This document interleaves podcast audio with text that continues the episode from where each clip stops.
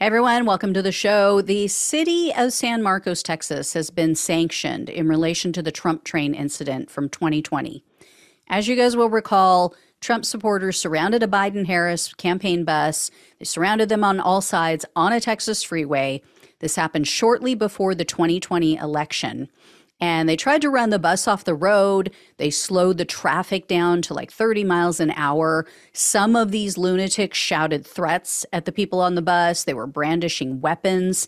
And a staffer who was following the bus suffered damage to the entire side of his vehicle. There was a lifted truck that was with this Trump train that slammed into the side of him. They were fighting over a lane, and the guy pushed him out of the lane.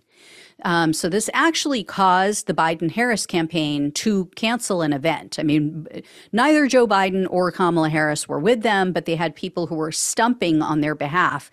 And these domestic terrorists, or at least some of them, followed them to their next stop, and they continued to harass them. So they just scrapped the next campaign stop. And the people on the bus made numerous calls to the police, and they were largely ignored.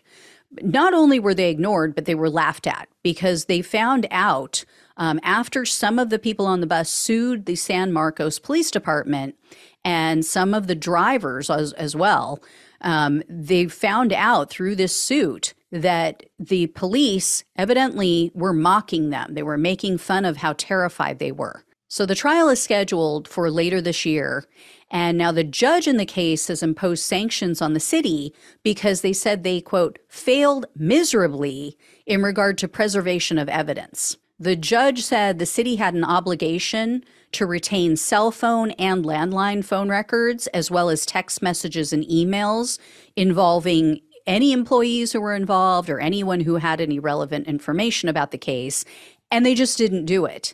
So in his order to impose sanctions, the judge said that he believed the city was negligent, but he said he didn't think that the plaintiffs had made a case that the city acted in bad faith, which I think is just a complete joke. I mean, why would you not retain the evidence when you know you're being sued, right? Unless you were purposely trying to get rid of it, purposely trying to destroy it.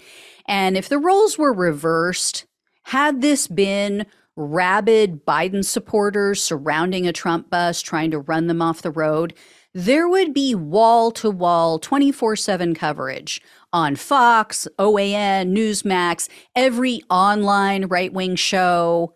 You know, what I find telling is that I received comments from Trump supporters after my last update about this case, and so many of them had no clue that this had ever even happened. Or if they did, they didn't know much about it, and they falsely claimed, oh, Trump doesn't support things like this. Oh, this was done without his sanction. They seriously have no clue. They don't even know that he retweeted a video of it.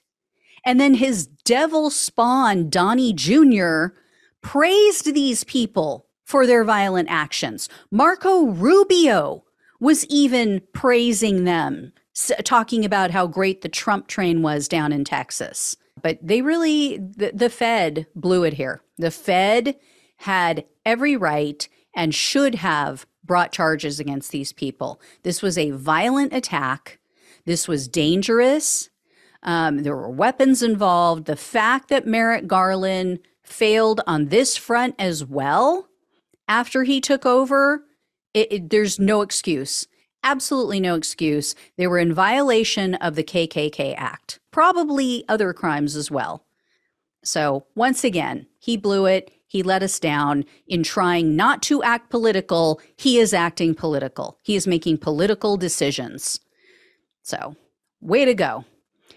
Anyway, guys, I'll let you know, as I said, thank you so much for watching and listening. Please like, share, and subscribe. Please donate if you possibly can. Links are down below in the description box on YouTube and on the podcast. Really appreciate it. It helps to keep the show on the road, headed in the right direction. Love you all. Take care, and I'll talk with you soon.